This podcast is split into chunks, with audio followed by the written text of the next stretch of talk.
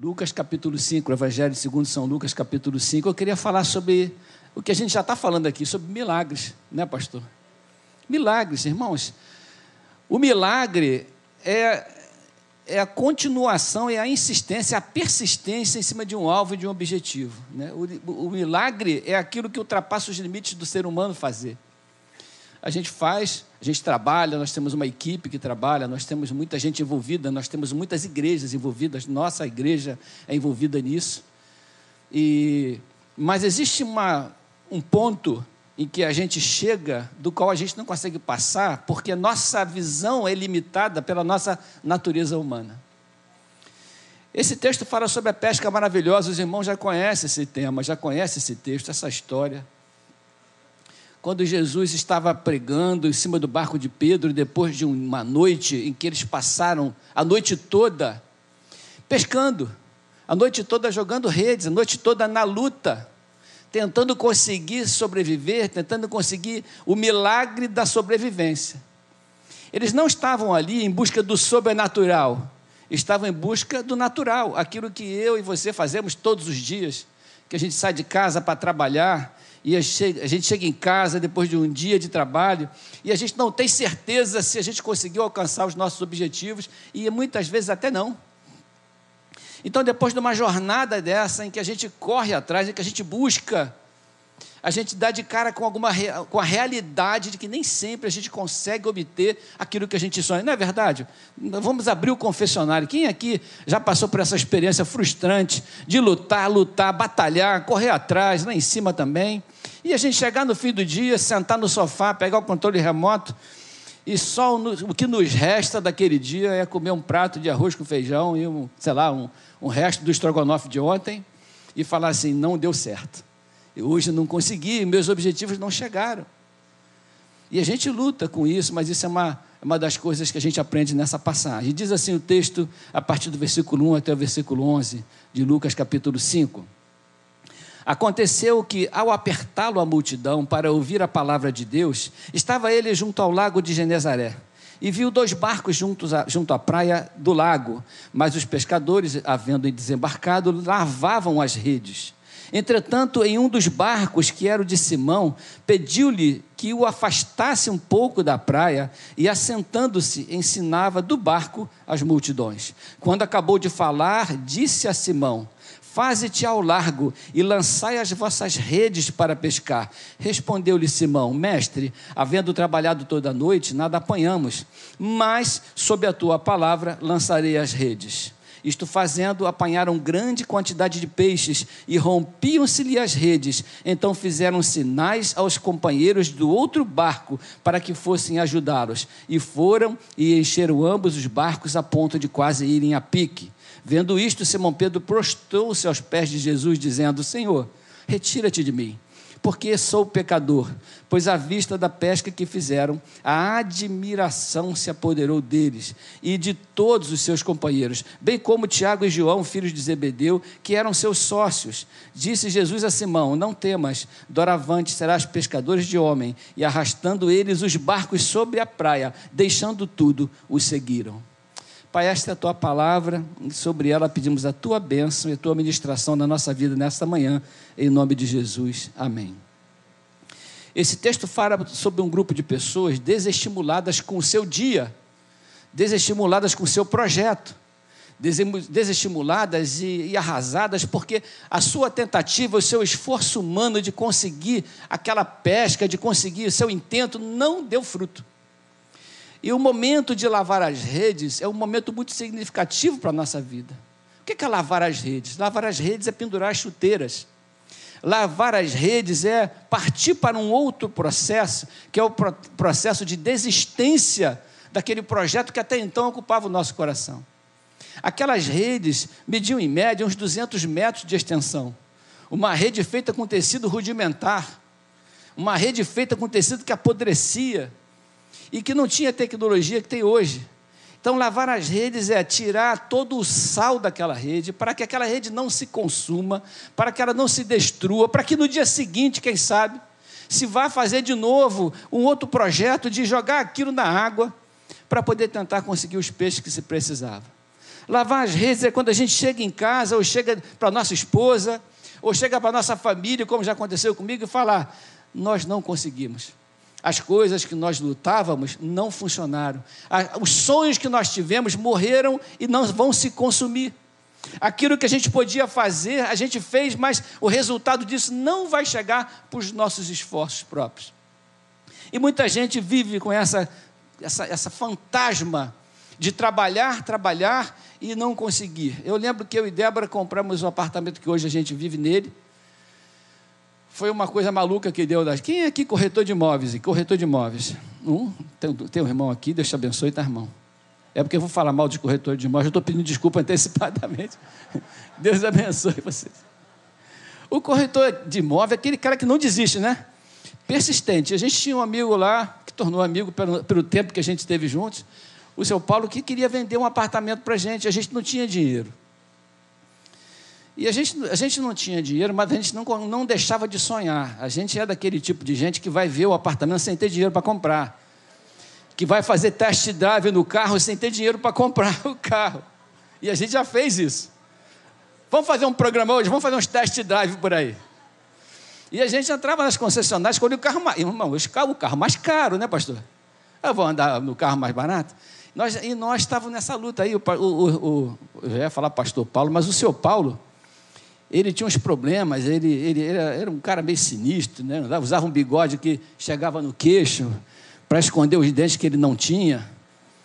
E vivia naquela luta e chamava a gente sempre para. Sempre que tinha um lançamento, que tinha aqueles salgadinhos, aquelas comidinhas. O confessionário está aberto. Quem aqui já foi nesses lançamentos só para comer o salgadinho? Aqui não tem esse tipo de gente, não, né? Então, mas é... aqui não tem esse povo, não. E levava a gente nessas coisas, a gente comia. Aí um dia, ele mostrou um apartamento para a gente. Eu falei, Débora, a gente tem que parar de incomodar o seu Paulo. Eu, eu, ele gasta tempo, mas ele né, deixa estar que nessa altura do campeonato ele já gostava de chamar a gente para tudo quanto é coisa, né? E eu, eu, eu falei com ela, vamos fazer uma proposta no apartamento tão ridícula que ele vai perceber que a gente não pode comprar e vai largar a gente de mão. Então nós pegamos a entrada do apartamento, que eu não lembro mais quanto era, mas nós parcelamos a entrada em 24 vezes, a entrada sem juros. A 25 prestação seria a segunda no preço de hoje. E a primeira prestação que a gente ia pagar era um real. Nós escrevemos essa maluquice. Irmão, perdoa, tá, irmão? A gente fazer uma proposta dessa. Aí nós fizemos, vamos dar um real de entrada, mais 24 prestações, a 20, 26 seria a segunda, mandamos para lá. E descansamos. O seu, o seu Paulo nunca mais vai ligar para a gente. Ele ligou no outro dia. Sua proposta foi aceita. Já viu aqueles cachorros correndo atrás do caminhão de mudança? E o caminhão para, o cachorro não sabe o que, que faz com o caminhão? Parou, e agora, Débora? Vamos comprar. Fomos lá, demos um real, compramos, parcelamos aquela alegria aquele monte de criança, né, correndo, é legal, sei o que, obra no apartamento. Mas chegou um tempo em que a gente não conseguia mais pagar o apartamento. Prestação pelo IGPM, aquilo foi subindo, foi subindo, foi subindo, não sei controlar meu tempo ali. Foi subindo, aumentando, e 1%, 2%. Um negócio que era uma prestação de 1.500, já estava em quase 7 mil, a gente não conseguia mais comer dentro de casa. A gente estava fazendo ovo cortado em bife, empanado com farinha panko para dar sustância. E aí eu falei com ela, isso não vai dar certo, a gente tem que desistir desse negócio. Aí reunimos a família, oramos muito, chegamos à conclusão de que aquele apartamento não era para a gente ficar com ele, oramos. E falamos para as crianças, nós vamos entregar o apartamento, nós vamos desistir. O que a gente podia fazer, o nosso esforço pessoal, já deu o que tinha que dar. Nós vamos parar e nós vamos entregar ou vamos vender. As crianças ficaram meio tristes, mas também lá em casa não tinha muito isso. Ah, tá bom, vamos morar onde? Não sei, isso aí é outro mistério, né? Isso aí a gente vê depois. Tem muito parente para a gente se esconder. Aí, mais tarde, um pouco, uns dois meses depois, uma pessoa ligou para a gente, porque existe um cara que tinha uma dívida com a gente. Uma dívida absurdamente grande, que ele faliu e não podia pagar. Um pouco antes disso, ele passou lá, marcou uma, uma, uma reunião e falou assim: Olha, eu não vou poder pagar a dívida que eu tenho com vocês, mas eu quero que vocês me perdoem num documento registrado em cartório a dívida que eu tenho com vocês. porque eu preciso reiniciar a minha vida e sem esse perdão eu não consigo dar conta da minha demanda e dos meus sonhos, dos meus projetos. A gente, a gente conversou cinco minutos e decidimos dar o perdão para ele. Aí ele foi com aquele papel, ajeitou a vida dele e sumiu seis meses. Nessa ocasião ele apareceu e falou assim: Olha, eu não consegui o perdão de ninguém, só de vocês. Eu consegui ajeitar minha vida mais ou menos. Eu consigo pagar o que eu devo a um dos meus credores. Escolhi pagar vocês. Olha só. Me diz aí qual era o valor que o cara depositou na nossa conta. Me diz aí. Assim, o valor que faltava para quitar o apartamento. Sem sobrar nada, tá? nem para um McDonald's nem para o podrão da esquina. Eu falei, não é possível, isso é alguma coisa. Só, irmãos, isso só pode ser um troço sobrenatural. Não é? Não tem como calcular um negócio desse. É igual você ir no mercado e falar assim: vou gastar 200 reais no mercado. Não vai conseguir, irmão. Vai dar 199,80, vai dar 201,40. Tu não vai gastar 200. Tu tem que ficar duas horas no, no, no mercado com a calculadora na mão para aquilo encaixar desse jeito. Aí a Débora ligou para a imobiliária, quero tudo que eu devo em um boleto. Não, não precisa fazer isso. A gente reparcela para a senhora isso. Não, não, não, não, não, não. Manda um boleto, um boleto agora, manda agora. E quitamos o apartamento. Irmãos, esse dinheiro não existia. Deus faz existir coisas que não existem. Deus, Deus traz o um milagre, ele não existe, irmãos. Não é? O milagre que você está esperando, se Deus quiser, ele vai acontecer hoje. E não tem uma lógica humana. Veja que um carpinteiro que não entende nada de pesca, chega para um pescador que passou a noite toda pescando e que vivia daquilo e fala assim: não, vai lá e joga, joga de novo a rede. Ele podia ter falado assim: meu irmão, o que tu entende disso? Oh, você é carpinteiro, cara. Eu estou aqui jogando essa rede aqui a noite toda, e não é só a primeira noite, não. A minha vida toda eu estou fazendo isso. Mas Pedro fala o que eu queria que você falasse essa, essa manhã. Senhor, pela tua palavra, eu vou lançar essa rede. Amém, irmãos? Pela, eu já esqueci meu esboço, tá, irmão? Pela tua palavra, eu vou lançar essa rede. É porque o Senhor está falando que eu vou parar de lavar as minhas redes que eu acabei de cuidar, deu um trabalho medonho, eu vou jogar elas de novo na água salgada, sabendo que eu tentei de tudo e não consegui. Mas se o senhor está falando, eu vou jogar essa rede na água de novo. Eu vou abrir de novo essa expectativa de continuar tentando. Eu vou abrir de novo essa oportunidade no meu coração de não desistir daquilo pelo qual eu estou lutando. Quem está lutando por uma benção há muitos anos? Confessionário abriu de novo. Confessionário abre e fecha toda hora. Tá, você está lutando. Não dá vontade de desistir de vez em quando? Não é para desistir, tá, irmãos? É para continuar lutando, que o Deus do sobrenatural, ele não está limitado às nossas condições naturais. Não é verdade? Aquilo que eu não consigo fazer não quer dizer que Deus não consiga. O grande problema da gente, nós que somos crentes, é às vezes ter essa tentação de colocar Deus do nosso tamanho, enquadrar Deus na nossa caixinha e achar que Deus não pode só porque a gente não pode. Mas como eu falei na minha experiência, essa foi uma de muitas. O Senhor faz os milagres a partir de, de nada, a partir Deus fez o um mundo a partir do nada. O que, que Ele pode fazer a partir daquilo que você tem? Eu lembro da, daquela mulher lá que o marido morreu e o marido deixou uma dívida e os filhos iam ser entregues como, como escravos e ela correu lá e falar com Eliseu. E falando com Eliseu, ela disse: Olha, meu, o teu servo, olha o que ela falou o meu marido, teu servo, veja quando ela falou com o profeta, ela estava falando com Deus, tá, irmãos? O meu marido, teu servo, morreu. Ou seja, servo de Deus também morre. Servo de Deus também vive com dívida. Servo de Deus também passa por dificuldade. E tu sabes que ele era homem fiel. E o que, que o senhor pode fazer pela minha casa que meus filhos vão ser entregues como escravos? Eliseu falou assim: o que que o senhor tem? O que que você tem em casa? Ela falou: tem um pouco de azeite. Então vai lá, pega um monte de vasilhas, não poucas, pede para os vizinhos e tal, e nós vamos encher esse de azeite, você vai ficar rica. Mas o que eu quero chamar a atenção é: o que é que você tem em casa? O milagre de Deus parte de alguma coisa que você já tem. Ele parte, irmãos, de alguma coisa que a gente já tem no nosso coração, que Deus já nos deu. É pouquinho que você tem, Deus já te deu esse pouquinho. É a partir desse pouquinho que Deus vai fazer acontecer aquilo que você tem sonhado, tem lutado, tem brigado com Deus, tem derramado lágrimas a respeito disso. O Senhor vai aproveitar a sua fé, o tamanhozinho de um grão de mostarda, a sua persistência, a sua oração, o seu amor, o seu cuidado, a sua maneira de olhar a vida, a sua fé o seu, o seu comprometimento, a sua fidelidade. E vai pegar essa sua fidelidade igual a da viúva, e vai fazer esse pouquinho aqui, esse pouquinho que você faz, os cinco pães e dois peixinhos. A gente vai alimentar uma multidão a partir de cinco pães e dois peixinhos, porque um garoto trouxe um lanchinho para fazer, para participar daquele culto. Ah, pô, duvido que alguém aqui trouxe um lanchinho para almoçar aqui hoje. Alguém trouxe um lanchinho para comer aqui hoje? Não, ninguém. Aquele menino levou. Vou para o culto, vou levar uma marmitinha, né, pastor? Com cinco pães, dois peixinhos. A mãe que mandou. A mãe mandou, é. Aí, a partir daquele pouquinho, irmãos, que a gente, a gente acha que não vai valer nada, Deus levanta uma linda história de bênção para a nossa vida. O escritor americano Mark Twain, ele disse assim: olha a expressão de desânimo dele.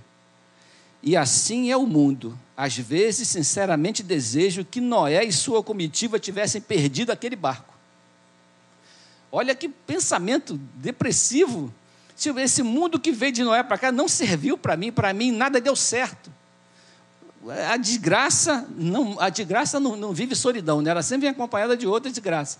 E quando a gente tem esse pensamento, de perder a noção do sobrenatural, a noção do Deus que a gente serve, e a gente não enxerga os milagres que estão perto da gente. Olha que esses milagres que os irmãos viram aqui é a partir de muito pouco, irmãos.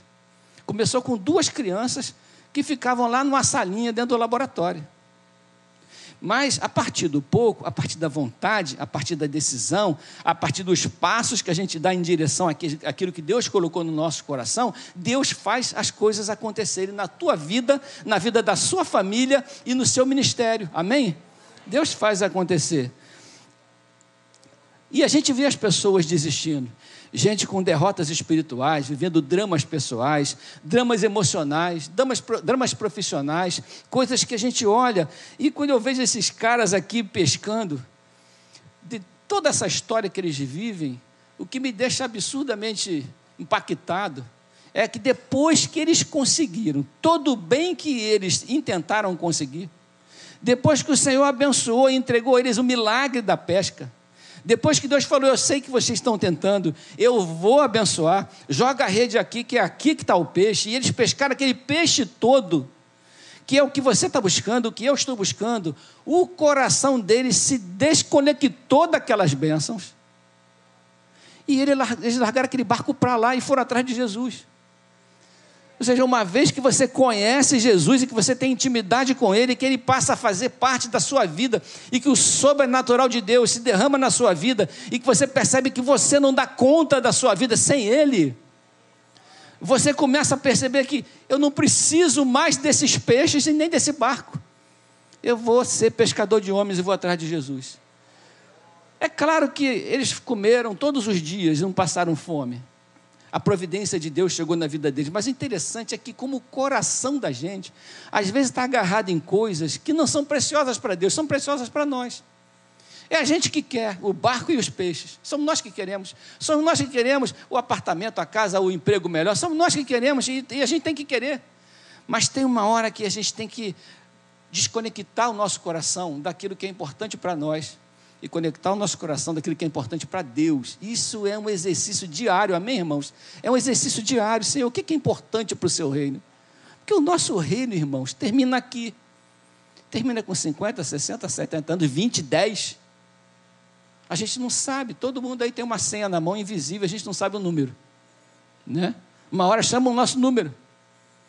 Eu estou lutando para o meu número, são dos últimos, entendeu, pastor? Eu estou com pressa, não.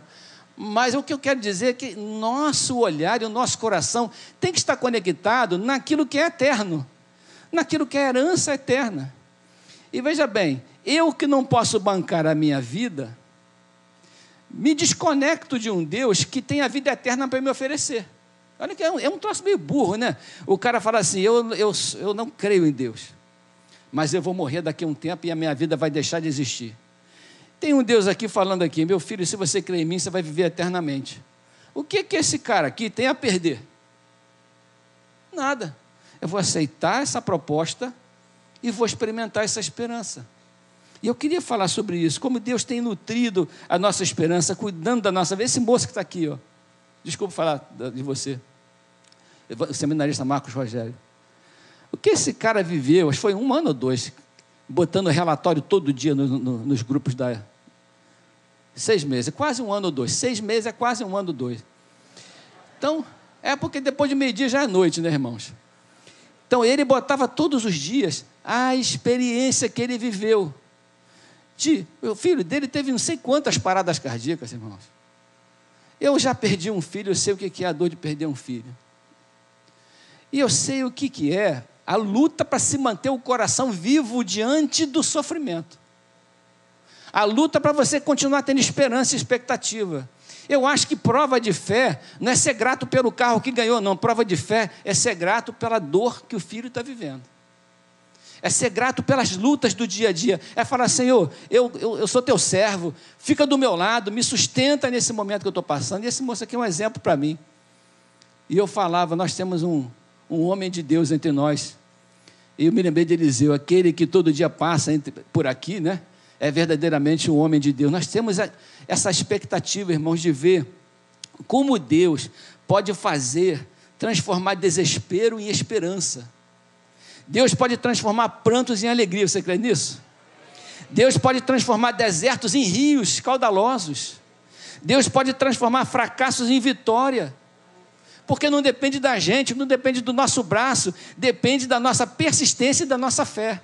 Tem que ter as duas coisas. Tem que ter a nossa, nossa. Nós temos que acreditar que Deus está no controle e Ele tem proje projetos e propósitos para a nossa vida. A gente não pode desistir. Eu coloquei aqui cinco coisas, das quais eu não vou falar todas, que eu acho interessante. Primeira, Deus vê oportunidades onde a gente só vê fracasso, não é verdade? A gente enxerga o fracasso, mas Deus vê uma oportunidade de bênção para nós e de bênção a partir de nós, de coisas que a gente pode fazer. Deus vê essas coisas. Em segundo lugar, Deus nos desafia a desconsiderar a nossa experiência como fonte única das nossas decisões. O que quer dizer esse troço grande? Porque às vezes a minha experiência limita o poder de Deus. Deus não vai fazer isso porque a minha experiência de vida, aquilo que eu já vivi, me diz que isso é impossível como era impossível para mim pagar aquele apartamento. Então, a minha experiência, aquilo que eu já vivi, não pode limitar, o meu natural não pode limitar aquilo que Deus pode trazer de sobrenatural para a minha vida, porque Ele não é ser humano. Ele não está enquadrado dentro da nossa possibilidade. O homem custa a crer naquilo que esteja inteiramente fora da sua experiência. Você acredita nisso? Aquilo que eu não sei, que eu não vivi, que não experimentei, eu custa a crer que seja verdade. E essa é a grande barreira da fé. E que a gente precisa olhar para aquilo que a gente aprendeu de Deus e falar assim: Deus é capaz de fazer infinitamente mais do que aquilo que nós pedimos e pensamos. Porque se eu não crer nisso, irmãos, eu botei Deus do meu tamanho, olha que meu tamanho não é muito. Né? Botei Deus no meu tamanho. É preciso que haja uma transformação dentro da nossa mente, eu escrevi aqui, causada pelo poder que está acima da nossa mente. Ou seja, Deus opera uma transformação nos nossos paradigmas, na nossa mente. Uma colisão, é preciso ter uma colisão com o inacreditável. Quem teve uma colisão com o inacreditável? O apóstolo Paulo. Literalmente, ele deu de cara com a luz que Jesus brilhou na frente dele. E a conversão dele, para mudar a mente daquele homem, precisava ser uma coisa absurdamente grande para poder transformar os paradigmas que ele tinha na mente. E às vezes Deus quer fazer isso com a gente. Nós somos teimosos, nós somos meio insistentes em coisas que estão erradas. Muitas vezes, agora, agora não vou nem levantar o, o abrir o confessionário. Muitas vezes a gente não quer se livrar de pecadinhos que a gente gosta, de coisas que a gente não devia fazer, mas faz eu vou trazer para o lado mais perto, daquele pudim que a gente come, mas a gente não pode comer, que é diabético. Né? Ficou mais suave, né, pastor? Falar de pecado de um jeito mais suave. A gente quer, a gente não pode comer aquele negócio, mas a gente quer comer aquele pudim. A gente quer comer aquele doce. A gente não quer abrir mão de algumas coisinhas. A gente quer ser transformado, mas nem tanto. A gente quer ser mudado, mas nem tanto. A gente quer ser mudado, mas não quer ser incomodado. A gente quer que o Senhor transforme aquilo que é facinho para nós, aquilo que a gente já tem tendência a aceitar. Mas aquilo que dói. O, jo, o jovem rico viveu uma experiência contrária, diferente.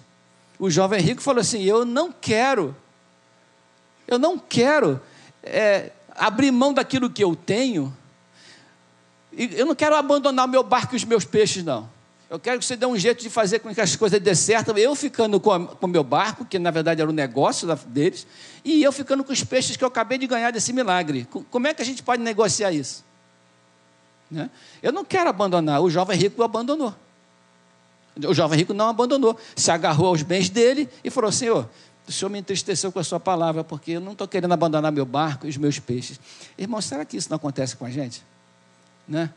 Em que a gente a gente não quer abrir mão de coisas que a gente gosta por causa do reino. A gente não quer abrir mão de conceitos que a gente tem por causa do reino de Deus. Que a gente acha que não é, não tem que ser daquele jeito. Mas a palavra de Deus diz, diz, mas as ministrações que a gente ouve diz, mas a experiência de quem é mais experiente que a gente diz, mas a gente não acredita, a gente quer viver da nossa maneira, de acordo com a nossa vontade e vivendo erradamente reduzimos Deus ao limite do nosso conhecimento e experiências. Terceiro lugar, Deus nos desafia a crer quando os fatos parecem conspirar, o que aconteceu com Marcos. Os fatos parecem conspirar para uma coisa, mas a gente crê no, no, desafio, a gente crê no impossível, a gente espera contra a esperança, como aconteceu lá com Abraão. Abraão esperou contra a esperança, ou seja, ele teve uma esperança baseada numa, numa contracultura, baseada numa ideia que era impossível humanamente de acontecer. Mas ele esperou. E o filho daquele moço ali está vivo e foi batizado no último batismo agora, né? Louvado seja o nome do Senhor. Porque Deus pode fazer o impossível. A fé estabelece, estabelece a diferença entre que, os que triunfam e os que são derrotados, irmãos. É a fé. É a fé. Eu estou pegando carona na eternidade que Jesus me garantiu. Amém? Você também não? Eu não consigo bancar a minha vida. Aliás, já diz alguém, já, já disse alguém que nenhum de vocês, nenhum de nós existe. Fala para o seu irmão, você não existe. Fala para ele assim. Você não existe, irmão. Você não existe. Por que, que a gente não existe? Porque a gente não pode bancar a nossa existência. Né? Quem é que pode bancar que vai estar vivo amanhã? Ninguém, né? Exceto o pastor Paulinho, que ele tem compromisso dia 21, que ele não pode faltar. Né? Ele já está com compromisso. Por quê? Porque todos nós subsistimos debaixo da existência de um. Não é verdade? Deus é quem garante a nossa vida. Então, se eu não posso bancar a minha existência sem Ele, que é Ele que banca, não tem um fio, é Ele que banca a minha existência, eu subsisto em Deus. Se eu subsisto em Deus, quem sou eu para viver sem Deus? Quem sou eu para colocar Deus debaixo das minhas vontades, das minhas limitações e das minhas capacidades? Quem sou eu? A gente tem que olhar e crer, tem que olhar para o impossível e acreditar. Tem que olhar que uma criança dessa vai entrar para a UERJ e acreditar. Tem que olhar para o pouco que Deus nos deu e falar assim: Deus vai transformar esse pouco num milagre na minha vida. E isso vai acontecer, e eu espero que aconteça hoje na sua vida. Em quarto lugar, Deus nos capacita a experimentar milagres quando tudo que vemos são redes vazias. Já aconteceu com você? Aquela, aquela conta, aquele extrato bancário que você olha assim, quer morrer, já abriu o confessionário de novo. Quem aqui já desejou morrer infartado quando viu o extrato bancário? Né? Várias pessoas, vários irmãos. Ainda bem que você não morreu, irmão. Deus vai colocar sua conta no azul. E você tem que trabalhar, tá bom? Não é de graça, não. É. Aqueles homens tinham diante de si uma noite perdida, mas acreditaram que. Eles ficaram tão espantados, pastor, Olha só que coisa. Eles, eles ficaram, eles oraram para aquele milagre, que foi um milagre absurdamente impossível. Mas eles estavam tão assombrados com Jesus que eles esqueceram do milagre. E, e botaram o seu coração no dono do milagre. Botaram o seu coração em, que Jesus, se Jesus pode fazer aquilo com os peixes, o que, que ele pode fazer com a sua vida e com a minha vida? Né? O que, que Jesus pode trazer? É a nossa capacidade de crer. 1 Coríntios 15, 58. O versículo do pastor Rômulo. Portanto, meus amados irmãos, Sejam firmes, inabaláveis e sempre abundantes na obra do Senhor, sabendo que no Senhor o trabalho de vocês não é vão. Se você tirar esse no Senhor que está entre vírgulas, tudo é vão. O trabalho, a luta, a capacitação, as faculdades que você tem, a sua, a sua, seu jeito de viver, o dinheiro que você tem no banco, tudo isso não vale nada se você não tem no Senhor na equação da sua vida. Se o Senhor não é dono da sua vida, se o Senhor não te inspira a viver o dia a dia da sua vida, se ele não olha para, se você não olha para as coisas com o olhar dele e fala não, isso aqui vai dar certo, meu filho vai ser uma, uma bênção, amém? A minha família vai ser uma família abençoada. O nosso filho que hoje é problemático, é problemático, mas daqui a pouco ele vai estar servindo ao Senhor. A gente tem que acreditar, trabalhar, ensinar. A gente não pode desistir dos nossos sonhos, porque Deus é capaz de transformar todas essas coisas. Fé significa edificar a vida num fundamento fora de si mesmo, fora de nós mesmos. Quem disse isso foi Dietrich Bonhoeffer. A fé não é acreditar um fundamento que está dentro de mim, porque eu sou frágil. A fé é colocar como fundamento da minha vida valores que estão fora de mim, que são valores que vêm de Deus. Porque se eu não tivesse esses valores, esses fundamentos, a minha fé fracassa. Uma frase encontrada nas paredes de uma adega, lá na Alemanha, em Colônia, na Alemanha, na Segunda Guerra Mundial. Entrada uma adega, tinha lá uma frase pintada na parede. Dizia assim: Eu creio no sol, mesmo quando não está brilhando. É fé. Né? Ele está lá. Eu creio no amor, mesmo aparentemente não, não sendo alvo dele.